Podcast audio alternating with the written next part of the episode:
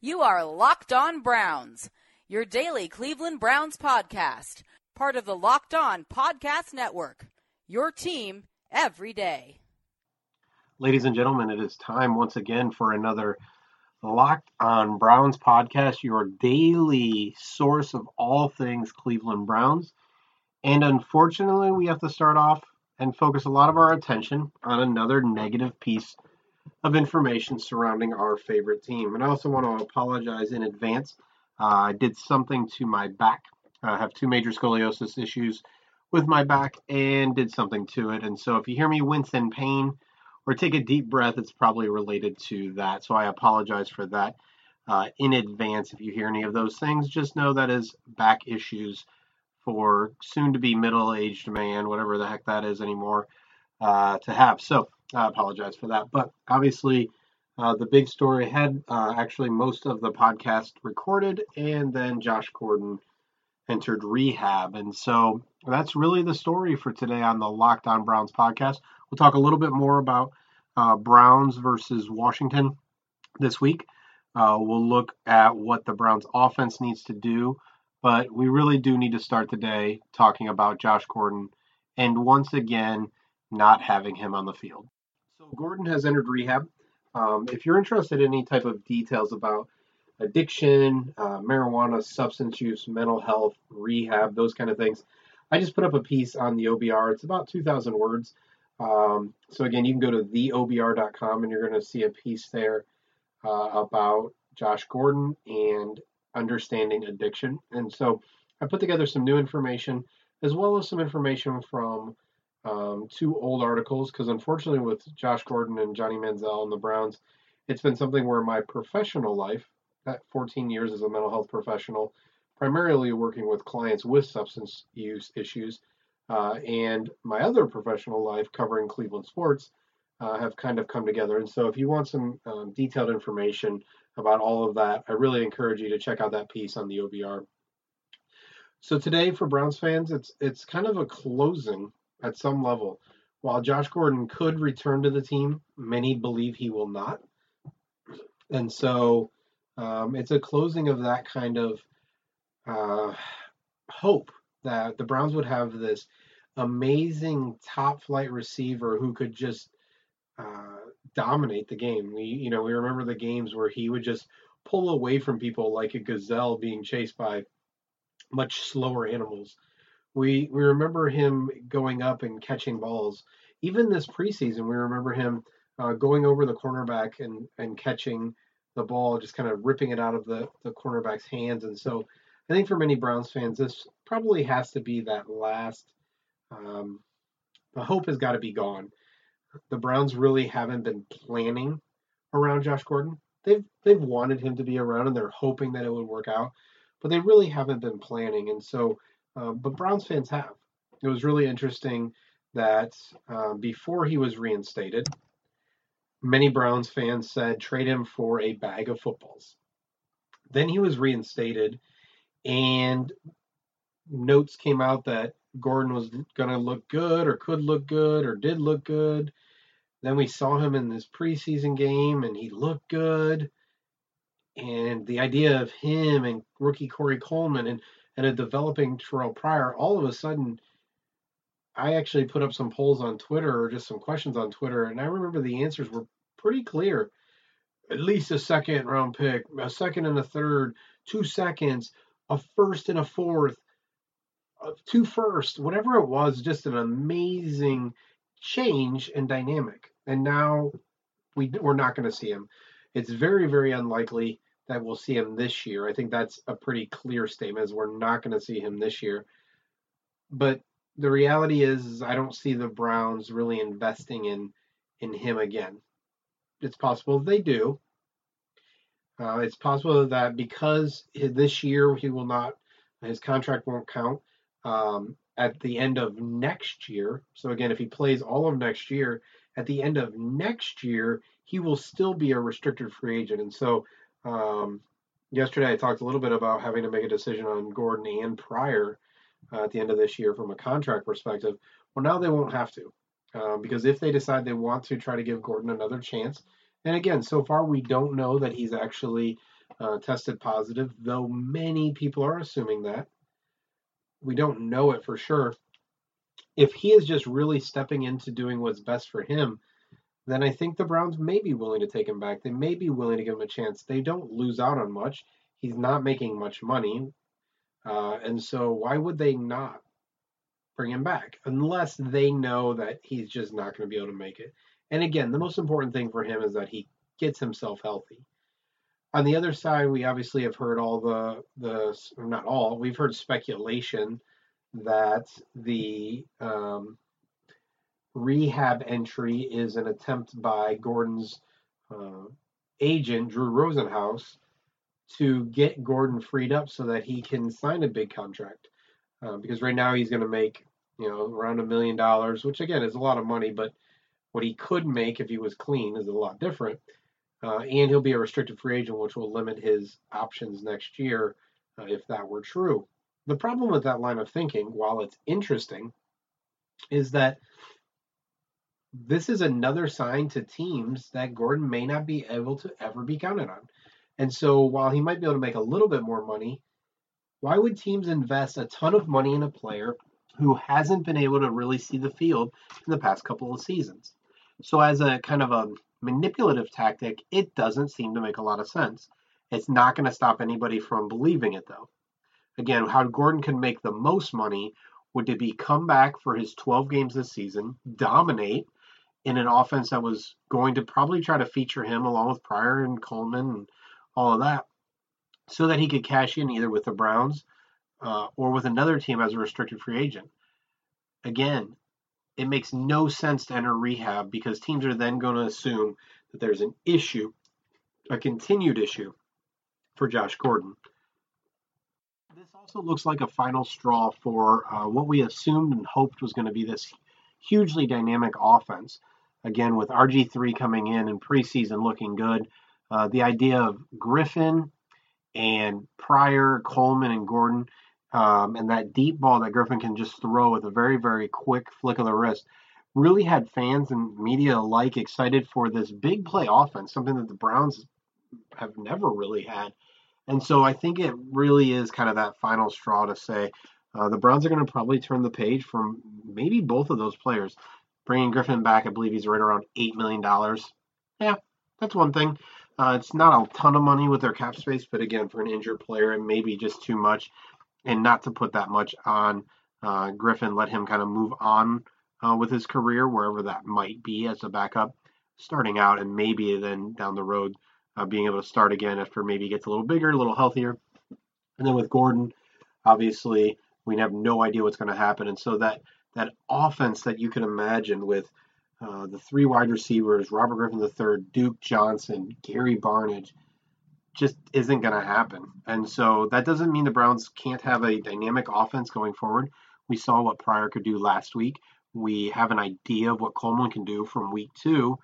And then the Browns have a lot of draft picks. And so you have Rashard Higgins, Ricardo Louis, and Jordan Payton, all who can be very, very good receivers at their kind of level.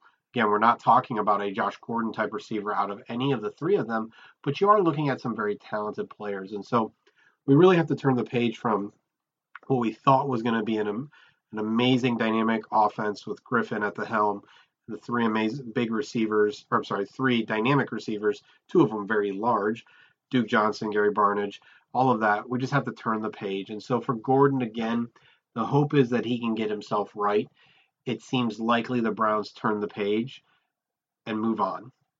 And that's sad. We got to see some really exciting times from Gordon.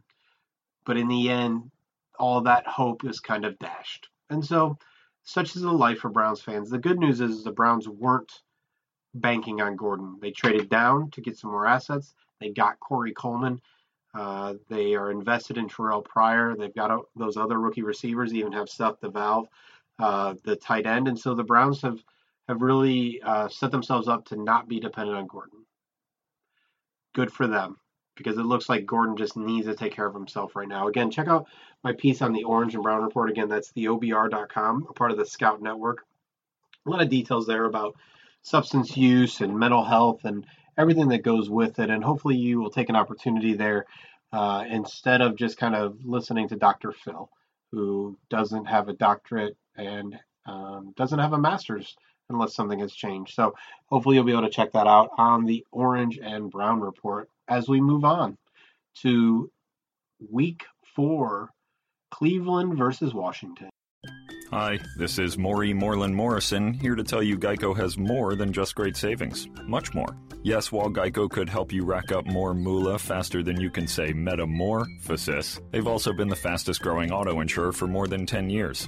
That's more like it. Furthermore, Geico has fast and friendly claim service. That might seem like an oxymoron, but it's not.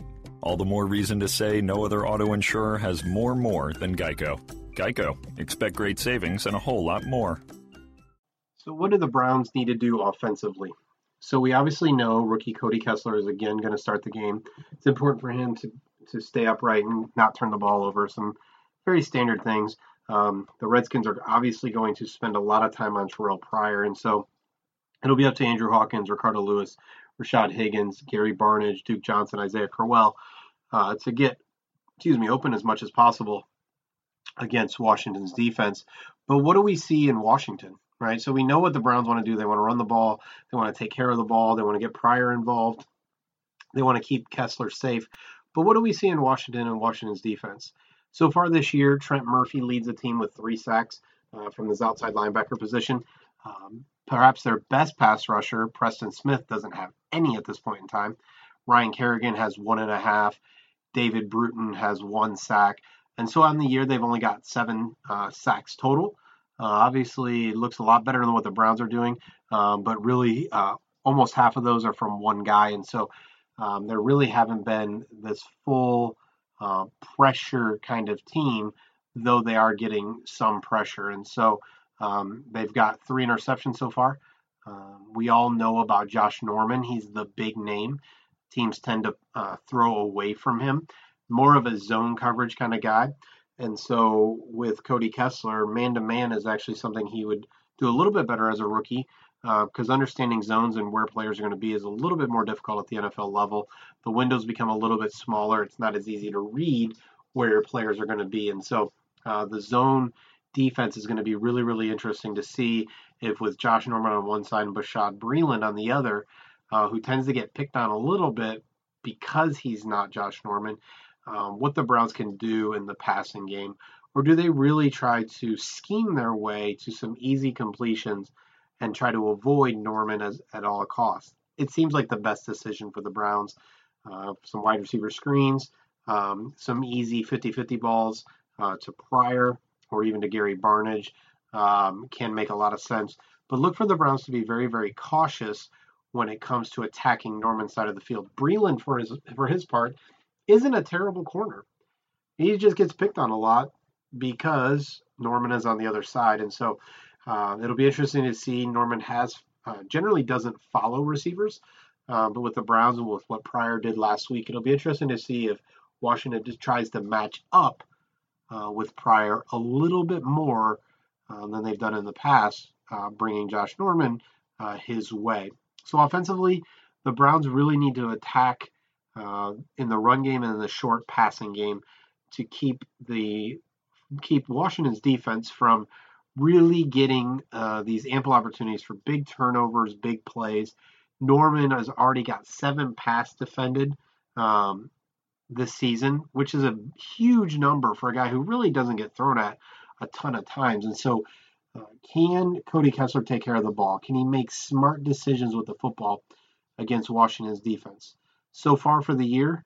Uh, Washington's defense is 29th in the league in total yards. So that tells you they're going to give up some yards.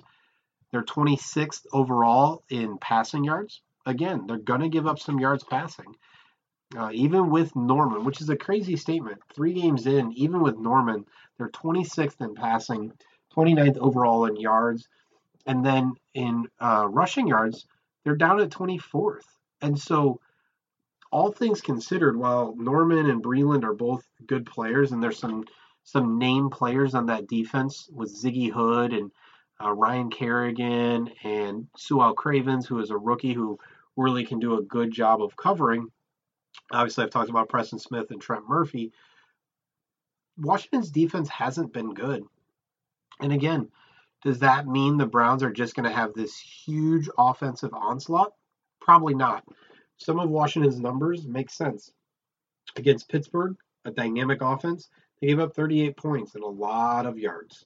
Against the New York Giants, again, an offense with three really good receivers, they gave up 27 points and a lot of yards. And against the Dallas Cowboys, who uh, with uh, Dak Prescott maybe aren't as dynamic, still there's a lot of talent on that offense with that great offensive line, Dez Bryant and Ezekiel Elliott and the rest of the guys, and they gave up 27 points. And so against two very good offenses and a third that's pretty darn good, Washington gave up a lot of points. Again, Kirk Cousins hasn't been making great decisions with the ball. And so you could see both Washington and Cleveland decide to play a very, very safe game and try to force the other one into making mistakes. After last week, the Cleveland Browns still have kicker Cody Parkey. So maybe the mistakes come in the kicking game again for the Browns. Maybe that's what Washington tries to wait for is for Cody Kessler to test Josh Norman just one too many times. And instead of putting the game in the hands of Kirk Cousins and DeSean Jackson and Josh Doctson if he plays and uh, Matt Jones out of the backfield, maybe they decide to put the game on their defense, where they're really actually putting the game in the hands of the Cleveland Browns and hoping that the young Browns shoot themselves in the foot. And so far, that's what the Browns are really good at doing. And so that's what we need to see out of the Browns offense this week. Can they stop their poor decision making? Can they can they make the right easy decisions? Can Hue Jackson continue to run the ball? In week two and three, when the Browns were up, he started to go away from the run in the third and fourth quarter, even though in game two, Josh McCown was hurt. Game three, Cody Kessler looked like he was hurt up, dinged up a little bit. Uh, and the run game got going. There were holes. That offensive line was able to make some holes, but they kind of went away from it. It'll also be interesting to see how the Browns respond to Alvin Bailey's uh, legal issues. Uh, it looks like they're going to move John Greco back to right guard and insert Austin. Hopefully, I'm pronouncing his name right. Reader or Reiter, R E I T E R, six foot three, 307 pound player that actually I believe was with Washington earlier this year. Uh, a pretty dynamic player, got a lot of agility, can get out in front of some plays. Again, young guy, 24 years old the Browns are really looking to try to develop some young players. And so, can Reader uh, move Greco back over successfully so that the Browns um, really have a, a, little bit more help uh, for Austin Pasztor on the outside uh, and hopefully have a strong run game uh, right up the middle? Again, who knows? No one would have guessed that last week the Browns' offense would have looked as competent as they did not just Terrelle Pryor, but Cody Kessler not throwing any interceptions, uh, got the ball out of his hands well, all of those kind of things. Uh, the run game looked good.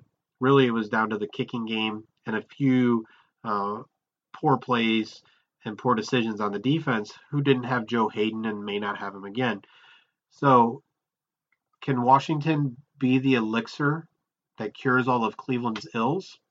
Or can the Browns be Washington's elixir after facing the Steelers, the Cowboys, uh, and the Giants? Do the Browns provide Washington a chance to build back the confidence in their quarterback, Kirk Cousins? We'll find out. And we'll talk about that in our uh, Locked On Browns week four preview show tomorrow, where we'll probably get into a little bit more about Gordon, see what's happened since then, get any quotes from Jackson and the rest of the people, and then preview the game and give you our game prediction. Again, thank you for stopping by this Locked on Browns podcast. I encourage you to check out my piece on the OBR.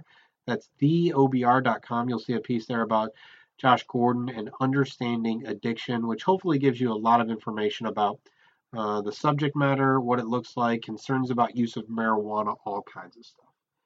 Thanks for stopping by to this Locked On Browns podcast. Make sure you subscribe to us on iTunes or on Audio Boom so you can get it loaded anytime uh, you can look back at some of our pieces, see what we've talked about. Uh, you can look back at our Miami preview where we talked with Locked On Dolphins uh, writer Ron Knief. Uh, lots of great things up on the site. So again, subscribe on iTunes or on Audio Boom to Locked on Browns, And thank you for stopping by and go Browns. You are Locked On Browns, your daily podcast on the Cleveland Browns, part of the Locked On Podcast Network. Your team every day.